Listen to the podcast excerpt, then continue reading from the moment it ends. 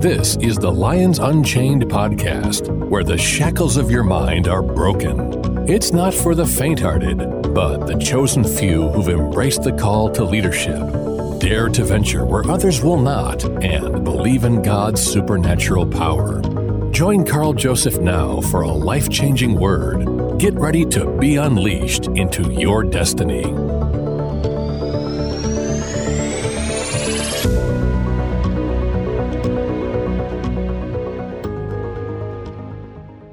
Let's continue our study of the nine spiritual gifts, and today we will discuss the gift of the discerning of spirits. Let's read our key passage once more 1 Corinthians 12, 7 through 11. But the manifestation of the Spirit is given to every man to profit withal. For to one is given by the Spirit the word of wisdom, to another the word of knowledge by the same Spirit, to another faith by the same Spirit, to another the gifts of healing by the same Spirit, to another the working of miracles, to another prophecy, to another discerning of spirits, to another divers kinds of tongues, to another the interpretation of tongues. But all these worketh that one and the selfsame Spirit, dividing to every man severally as he will. Friend, we're on the topic today of the revelation gifts. Other revelation gifts would be the word of knowledge and the word of wisdom. I've discussed these gifts in previous broadcasts. The most important of the revelation gifts is the word of wisdom, as I've mentioned, because it reveals the future plans and purposes of God. Next would be the word of knowledge because it reveals the present or past will of God. And finally, today's topic, the gift of the discerning of spirits. Now, to be clear from the outset, nowhere in the Bible does it mention a gift of discernment. Discernment, by definition, is the quality of being able to grasp and comprehend that which is obscure. This may be a skill that you've learned in this lifetime, but it's not the biblical gift of the discerning of spirits. Heck, you might even be good at discerning or predicting the behavior of your friends, family, or colleagues based on diligent observations you've made over the course of time. But, friend, this is not the gift of discerning of spirits. If you hear someone say that they have a biblical gift of discernment, know this is not a scriptural gift, although they may feel very discerning. Now, the gift of discerning of spirits, by definition, is supernatural insight into the spiritual world. There are TV shows today on the Sci Fi Channel and the Discovery Channel, etc., that deliberately go ghost hunting for the sake of entertainment. But little do they realize these apparitions are real, because they are nefarious spirit beings pretending to be the lost souls of people trapped between heaven and hell. In reality, these are demonic entities that seek to deceive men, and it's the gift of the discerning of spirits that equips us by the empowerment of the Holy Spirit to realize the true source of these spiritual workings. Remember what the Apostle John said in 1 John 4 1. Beloved, believe not every spirit, but try the spirits, whether they are of God, because many false prophets are gone out into the world. Friend, we as believers in Christ have been granted supernatural insight and understanding into the spirit realm that the world does not have. I also believe this gift of the discerning of spirits can highlight whether or not an evil spirit is involved in the sickness or disease of a person, and some people have even seen these spirits hover over people in the spirit realm. If the source of the malady is in fact spiritual, this will be identified as part of this gift. Jesus operated in this gift when he encountered a deaf and dumb spirit in Luke 11:14. Don't forget the scope of the gift's operation includes man's spirit and the angelic realm, not just evil spirits. The common misconception is it helps in discerning the demonic realm only, but this is only one third of its potential focal range. The discerning of spirits enables us to avoid being deceived by an evil spirit in operation. The Holy Spirit can alert us to a working of the enemy within a person's life so we can become aware of the ways in which we can pray to offset this strategy. In fact, some people think it's their special gift to be able to discern the faults of other people, and they go around sharing their so called discernment. No, friend, the world offers this level of discernment too, and it's not a gift, but merely the manifestation of a judgmental spirit. To discern means to perceive by seeing or hearing. Therefore, the discerning of spirits is the same as seeing or hearing in the spirit realm. These revelation gifts cover everything that can be revealed to us spiritually. I like the way that Brother Kenneth E. Hagin put it when he said, Everything within the realm of knowledge, whether facts, events, purposes, motives, origins, or destinies, human, divine, or satanic, natural or supernatural, or past, present, or future, comes from within the focal range of one or the other of these three revelation gifts the discerning of spirits actually has a more limited range of operation than the two other revelation gifts, being the word of wisdom and the word of knowledge. That's because its revelation is limited to a single class of objects, in other words, spirits. In contrast, the revelation offered by the words of wisdom and knowledge brings a broader range and applies to people, places, and things. The gift of the discerning of spirits also reveals the kind of spirit or power that's in operation behind a spiritual manifestation. Once again, this revelation involves discernment of the spirit realm, whether the origin is divine, satanic, or human. In a nutshell, when anyone sees or hears into the spirit realm, they're effectively operating in this gift, and there are, of course, many examples within the Bible of men and women seeing into the spirit realm, whether it be by dream or vision. In Exodus 33, verses 20 through 23, for example, Moses saw the similitude of God, and the Lord only allowed him to see his back, because as the scripture reveals, that if a man saw God face to face, he would surely die. In another instance, Isaiah saw the similitude of God in Isaiah chapter 6, verses 1 through 3. Let's read this passage together. In the year that King Uzziah died, I saw also the Lord sitting upon a throne, high and lifted up, and his train filled the temple. Above it stood the seraphims. Each one had six wings. With twain he covered his face, and with twain he covered his feet, and with twain he did fly. And one cried unto another, and said, Holy, holy, holy is the Lord of hosts. The whole earth is full of his glory. Often in the Word of God, men and women saw the similitude of God in a vision, because if they saw him face to face, they wouldn't survive. Now, if we see Jesus today, however, as several people have attested to in this nation, this would be through the gift of the discerning of spirits. In other words, by seeing and hearing into the spirit realm. If you recall, the Apostle John saw the Holy Spirit as seven spirits before the throne of God in Revelation 4 5. That simply meant that in the spirit realm, John saw these seven aspects of the Spirit of God.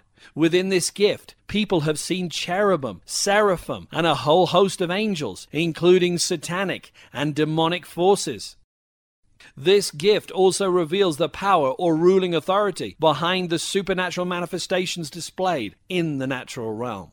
We must remember that all supernatural manifestations in this earth are not from God. In fact, a strong argument could be made that the majority of them are not, because, as we discussed, Satan is the prince, ruler, and God of this world. Little g, I might add.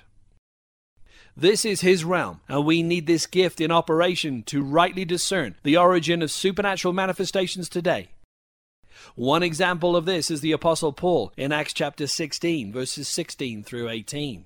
And it says, And it came to pass, as we went to prayer, a certain damsel possessed with a spirit of divination met us, which brought her masters much gain by soothsaying. The same followed Paul and us, and cried, saying, These men are servants of the Most High God, which show unto us the way of salvation. And this she did many days. But Paul, being grieved, turned and said to the Spirit, I command you in the name of Jesus Christ to come out of her. And he came out that same hour.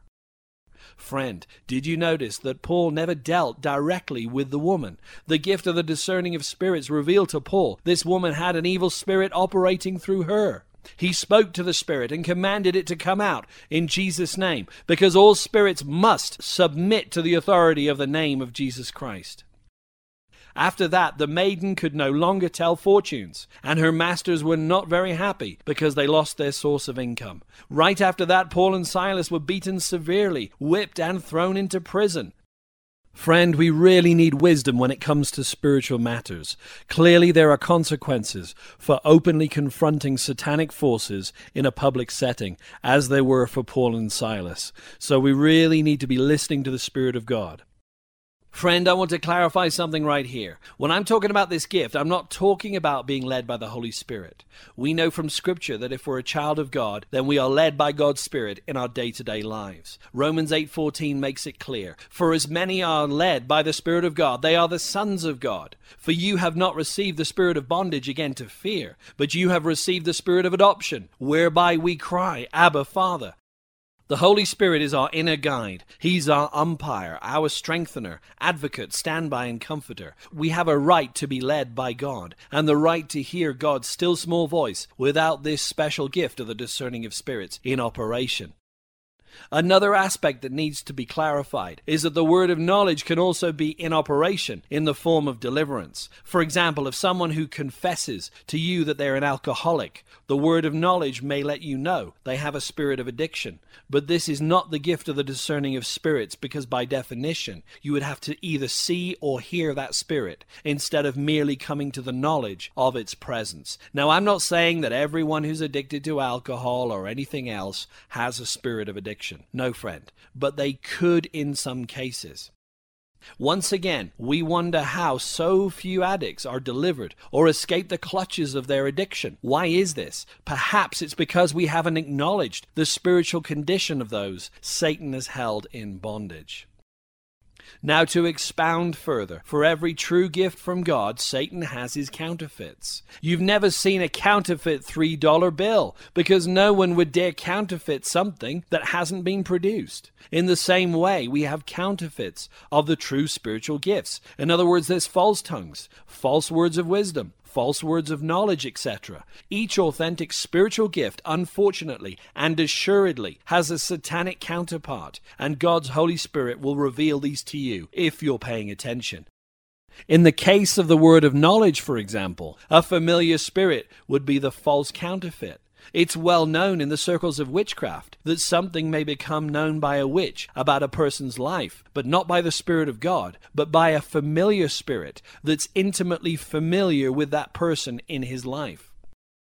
In other words, this familiar spirit may have spent decades monitoring this person under his watchful eye and is able to relay that information to the witch. The information revealed by these witches is very impressive and is sometimes accurate, albeit obtained by nefarious means. In fact, there are many people on TV today, on daytime television, who even operate through the channeling of familiar spirits. This is ridiculous. One of the biggest deceptions or hooks they offer is talking to the relatives of dead people. Once again, this is a familiar spirit, relaying information to the witch, having observed the person's life. It is not a true word of God by God's Spirit. Their purpose is to beguile and seduce men, to part with their money and send them into perdition. Beware, my friend, turn from this nonsense as soon as you see it on television and anywhere else for that matter. Remember what Jesus said either you're for me or against me. There is no neutral ground in the realm of the Spirit, friend. If these people are not submitted to the Lordship of Jesus Christ and operate in abominable acts of witchcraft, wizardry, sorcery, necromancy, and heaven knows what else, it's explicitly forbidden in Scripture, and there will be consequences. Friend, these dark arts are making a comeback in these last days. This is once again the work of familiar spirits and a counterfeit of the true gifts. And I'll tell you something else that's making a comeback, and that's real magic. I'm not talking about sleight of hand. I'm not talking about pulling rabbits out of hats. I'm talking about real magic with levitation and other practices that are also abominable. Stay tuned, friend, because I will have a separate broadcast addressing this deceptive topic in the coming days. You've been listening to Carl Joseph and the Lions Unchained podcast. Carl is a minister who has witnessed God's miraculous power to save, heal, and deliver. Carl covers topics such as geopolitics, current affairs, cults, societal trends, and end time events, all through a biblical lens. Every Monday, new podcasts are uploaded, so stay tuned for the next opportunity to roar into victory. Check out carljosephministries.com for exciting articles, teachings, and discussion points. See you next week, and don't forget to hit the subscribe button.